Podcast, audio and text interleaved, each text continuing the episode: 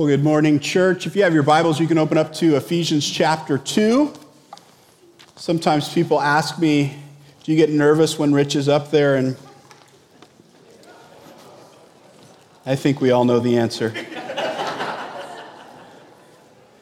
No, that was a lot of fun. When Rich and I were talking about uh, the theme of redemption this morning, and uh, we, I mentioned, you know, well, we redeem Coke cans.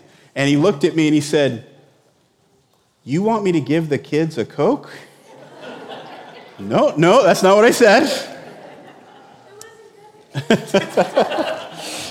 so, uh, hey, we're, I'm just really glad that you're here this morning. And uh, however, God brought you here this morning, whether you're here all the time, whether you're visiting, I'm really glad that you're here this morning.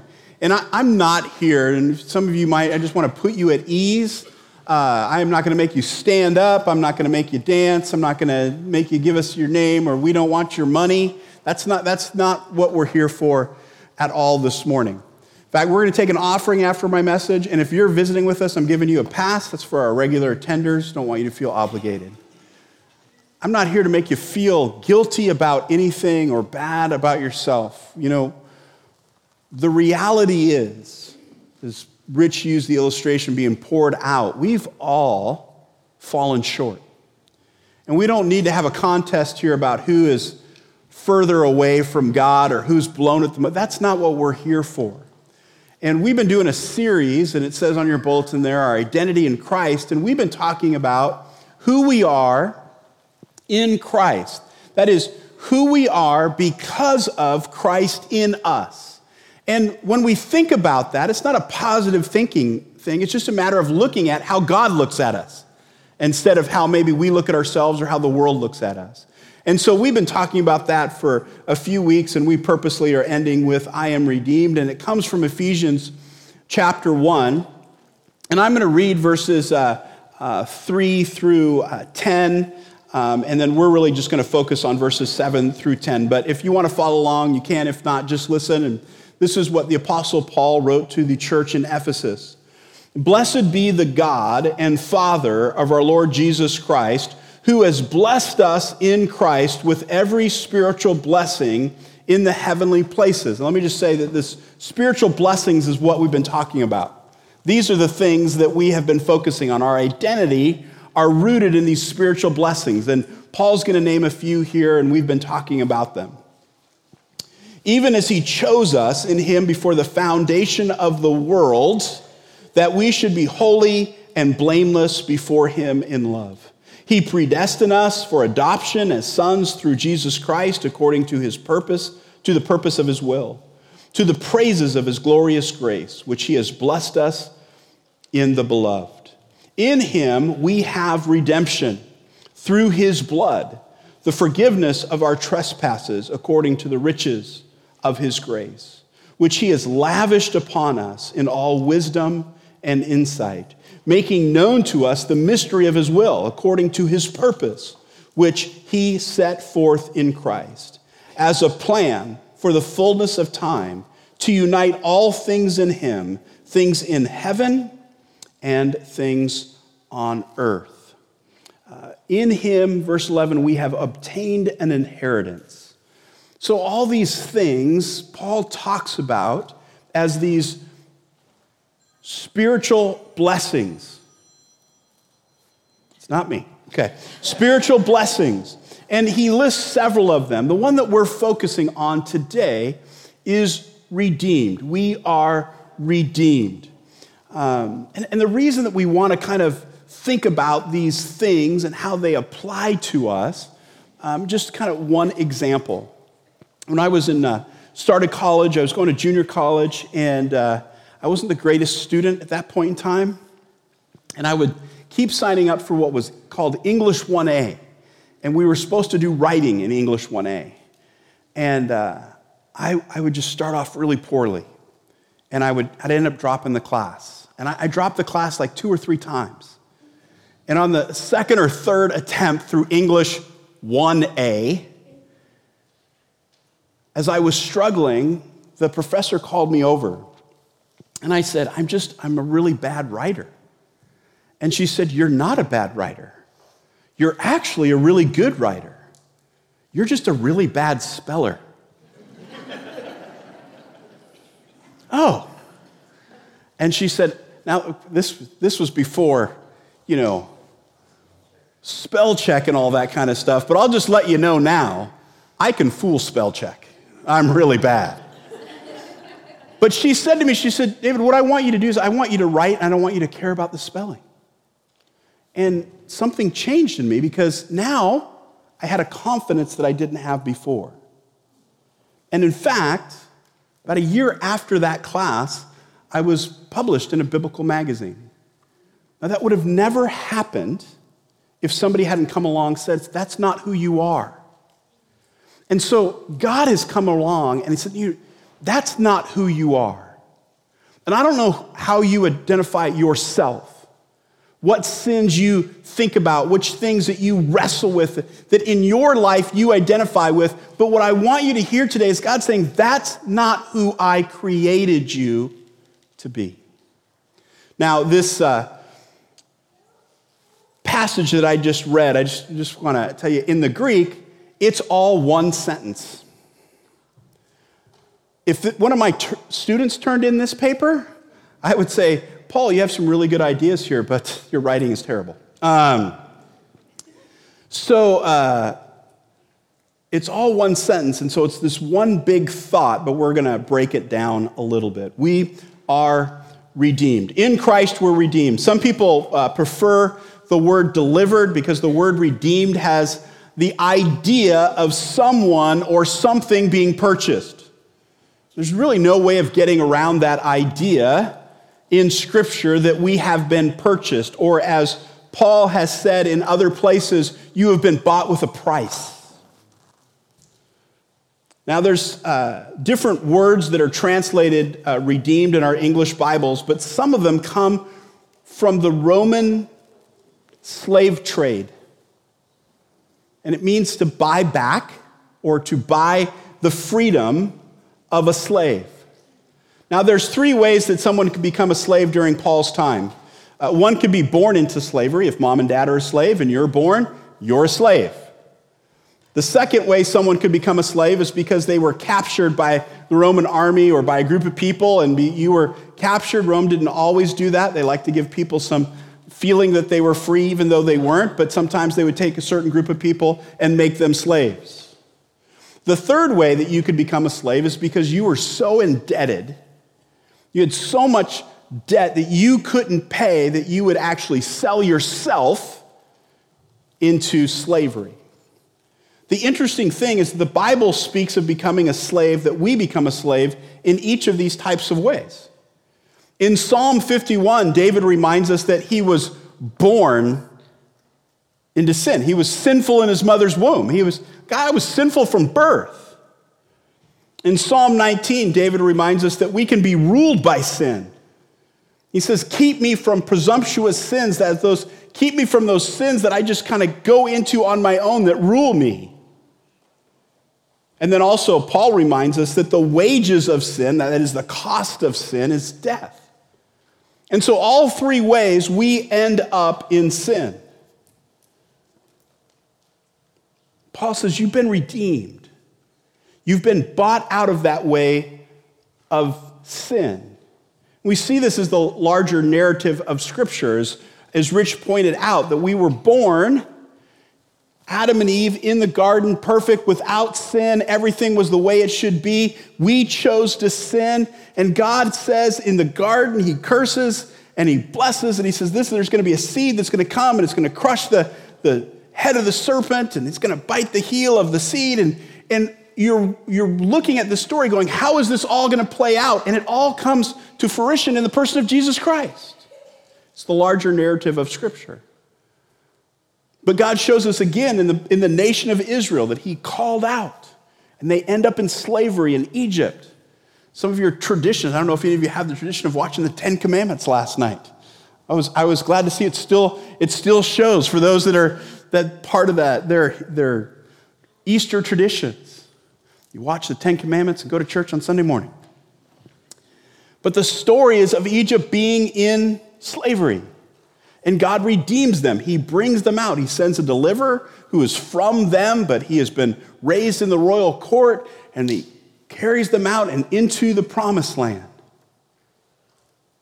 But if we're honest, those of you who are in Christ, it's also our story, isn't it? We were enslaved, we were separated, and Jesus redeemed us. He brought us out.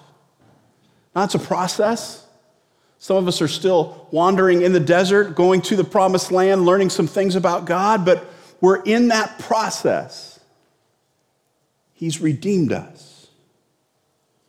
Now, this redemption, Paul says, results in the remission of sins. Verse 7 In him we have redemption through his blood, the forgiveness of our trespasses according to his riches, uh, to the riches of his grace. The uh, definition of remission here, and it's, it's here in the text, is, is to cancel a debt or remove a penalty. I always joke with my students at Corbin uh, when we talk about forgiveness. I said, it was if, if somebody just came up to you and said, Hey, I would like to pay your school loans. They all go, Oh, yes. I can relate to that. That would be wonderful. Right? So, the idea of canceling a debt or removing a penalty, we have forgiveness of sins. A few clarifications here. He says uh, in this verse, again, um, the forgiveness of our trespasses according to the riches of his grace. Some of your translations say out of his riches. I, know I'm, I'm kind of being nitpicky here, but, but it's not just like God's remission of our sin isn't like, I'm going to just take a little bit of my riches and, and, just give you here a little bit, and you can have a little bit, and you get a little bit, and you go. That's not the picture here. He's saying, out of the, the great wealth, he says, here is the remissions of sin. It's costly, it's huge, it's just not some little thing. The word trespasses in verse 7. And we have all sorts of different words for sin. Sin means to miss the mark. We have wickedness and evil. And the Bible uses the word trespasses. Just, just picture. You've, you've driven around and you've seen the signs before on somebody's house. Says what? No trespassing. It's like an invitation sometimes. Well, what's over there? Right? Now, we, we don't want to do that, I don't think. Some of us are tempted. But the idea of trespass is to cross a clear boundary. We go across, and it's almost like we plant our flag. We say, Dave was here. That's a trespass. Now, sin means to miss the mark. We can all go, well, I just kind of missed a little bit. I was just off a little bit. But trespasses has something that's much more purposeful. And God says, the redemption that I give you provides the remission of sins, that those sins that you trespassed against me. It's also interesting here, he says, which he has lavished, his grace, which he has lavished upon us in all wisdom and insight. There's actually some debate here on whether the wisdom and insight is something that he gives us because of the forgiveness of sin, or that the grace and the forgiveness comes out of his wisdom and insight. And I, I think as I've looked at this and studied this text, I believe that's what Paul is saying. And, and what it means is this it's, it's not like it's not like God looks at you and says, Well, I'll forgive that person. Uh, they seem like a good person. They seem nice. They look good on Sunday morning. They went to church. I'm going to forgive them. No, it's that God has a deep understanding and insight of everything about you,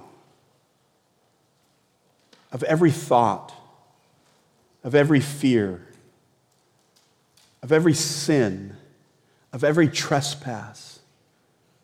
And he looks into the depths of your soul and he says, I will forgive that person. That's his grace. and his wisdom and his riches. In Christ, we are redeemed.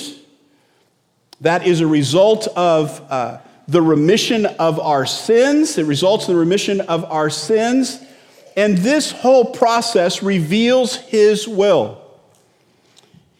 He goes on to say, making known to us the mystery. Anytime we see the word mystery, sometimes in the Bible, we start freaking out as there's some hidden numbers in there. There's some different ways we're supposed to move all the letters around to get a secret message. That's not at all what this means. In Hebrew literature, a mystery is a secret plan of God that will be revealed or become apparent in the end of time. I, uh, I saw an interview with uh, Mark Hamill. Uh, some of you might remember Luke Skywalker. And uh, I don't want to, you know, don't want to give any spoilers here of the movie. Most of you have seen it, but uh, some of you might want to, uh, uh, you know, watch it with your kids and, and not tell them the, the end of the story. But there's a famous scene in there where Luke is having a lightsaber fight with, with Darth Vader. And in that, they have a discussion about whose Luke's father is. And when they filmed it live in that scene, when they put that all together, Darth Vader says, Obi Wan killed your father. And Luke says, No, is that true? And Darth Vader says, Search your feelings. And he goes, Ah! And Darth Vader cuts off his arm and he falls down. So, Luke, so Mark Hamill goes back to his trailer and the director comes in and he says, I'm going to tell you something. And I know it, George Lucas knows it, and now you're going to know it. And if anybody finds out, we're going to know who leaked it. And he hands him the paper saying who his father is. And Mark Hamill said, I said, Is that true? And the director said, Search your feelings. but Mark Hamill didn't tell anybody.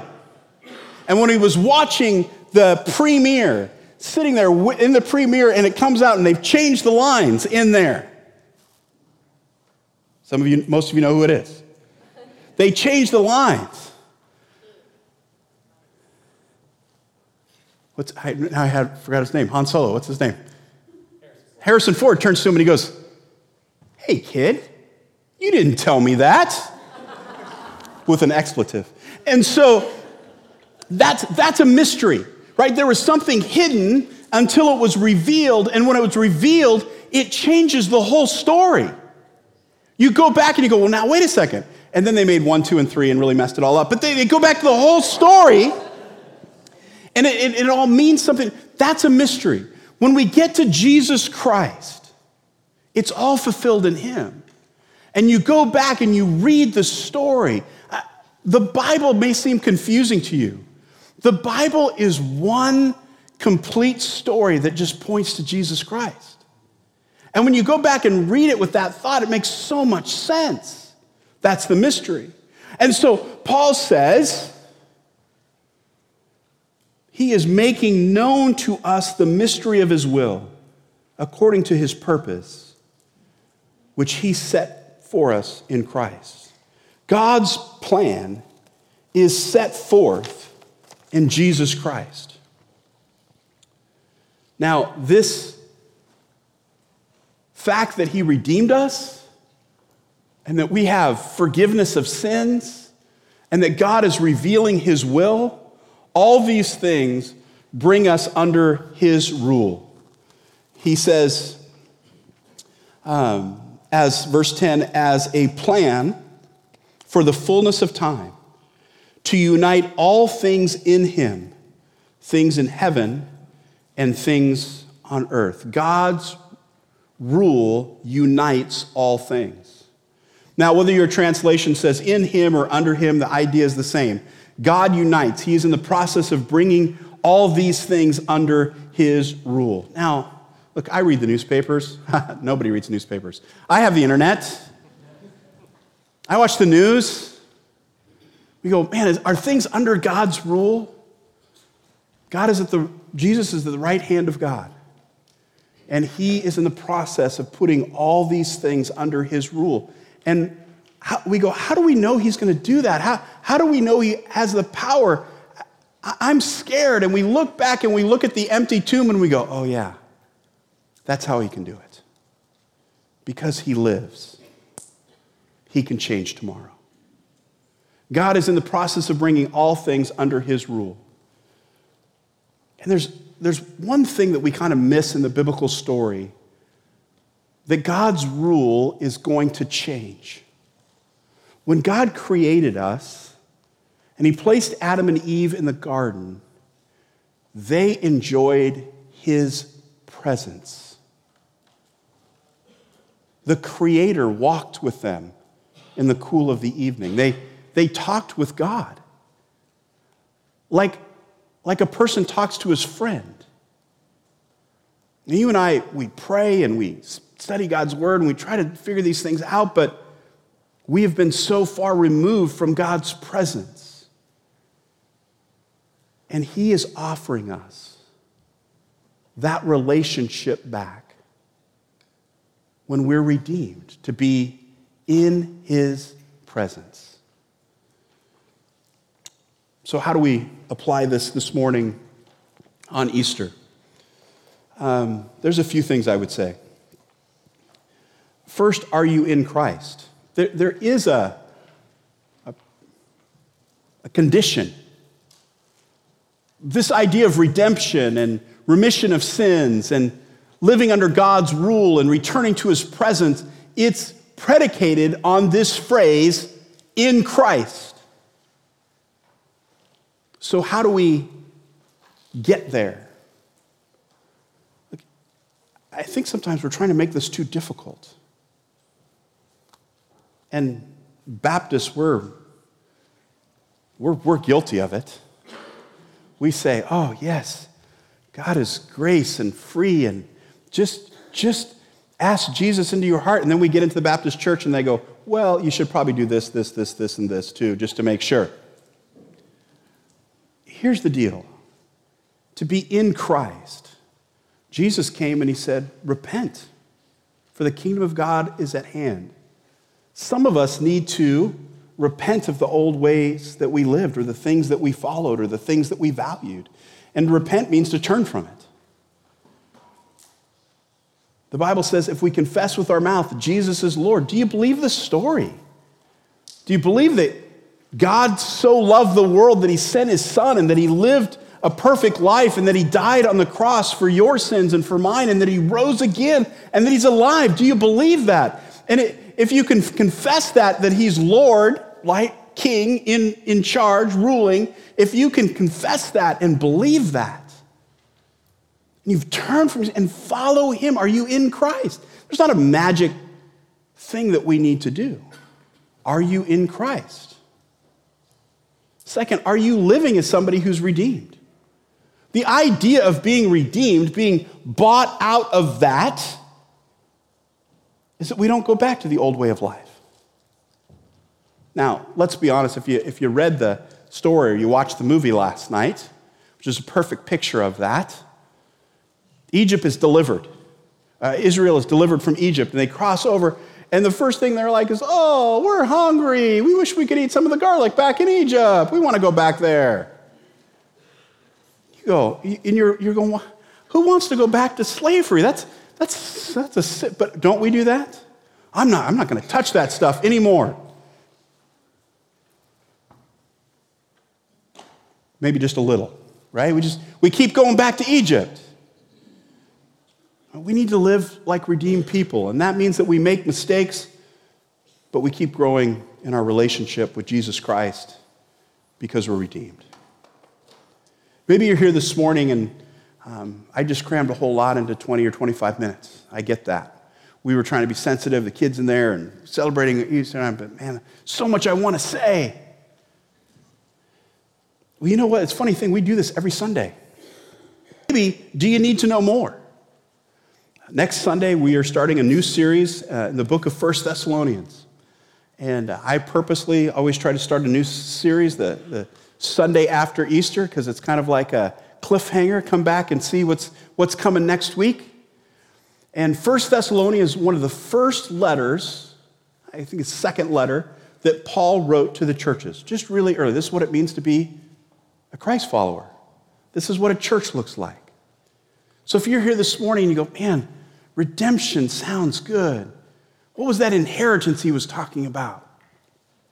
What does it mean to be redeemed and a Christ follower? Then come back and find out what it means to be a church and what it means to follow Jesus. If you're here this morning and you have any questions at all, we want to answer those. If you're here this morning and you need any prayer, we want to pray for you. I want to say to you this morning, and some of you have been around in church, some of you have been gone for a while, and all this stuff. I just want to say this to you this morning. If you're in Christ, you've been redeemed. If you're in Christ, you're one of his children. If you're in Christ, you have a glorious inheritance waiting for you. If you're in Christ, you're free. If you're in Christ, you're blessed. If you're in Christ, you are his child. And if you're here this morning and you're going, I don't know if I'm in Christ, then don't leave here before you are sure that you have placed your life in Christ so that all these things might be yours. Let's pray. Lord, thanks for this morning. Thanks for the opportunity to uh, have uh, kids, families in worship this morning. Um, Lord, I just thank you for each person here. It's great to see um, family and friends and uh, new faces, and we just praise you for that. God, may we be a church that lifts up Jesus Christ. And uh, I just want to pray for those that are here this morning who are wrestling with who they are, what they've done, whether God loves them, whether they could be in Christ, whether they could really experience any change. God, I pray that you would just give them the courage I pray that your spirit would draw them into relationship with you, that we would seek after you and follow you. I pray that this morning would be life changing for a few, that they would experience Christ for the first time. Lord, help us to know you and make you known. We pray in Jesus' name. Amen.